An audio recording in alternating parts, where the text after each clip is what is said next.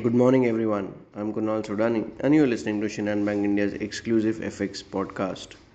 The number of Americans filing new claims for jobless benefits dropped to a three month low last week, while layoffs fell 43% in December.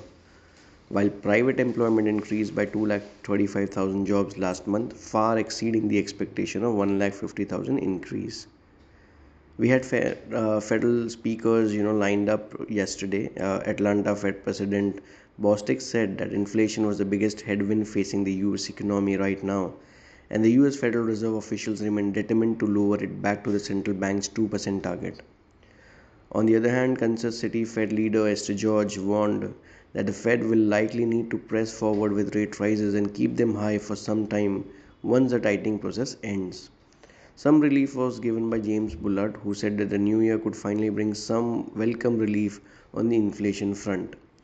Italian banks will be closed in observance of Epiphany Day today.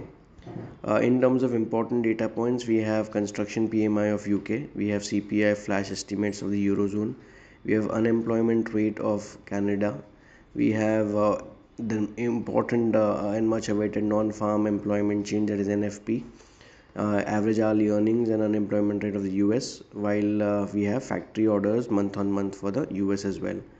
Uh, what we saw yesterday, dollar index sharply bounced back above 105 levels. Brent crude prices also rallied towards $79 per barrel.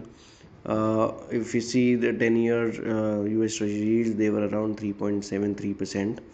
Uh, all eyes will obviously remain on US NFP data due today. Uh, but we had solid US employment data, which uh, obviously augmented speculation for further tightening.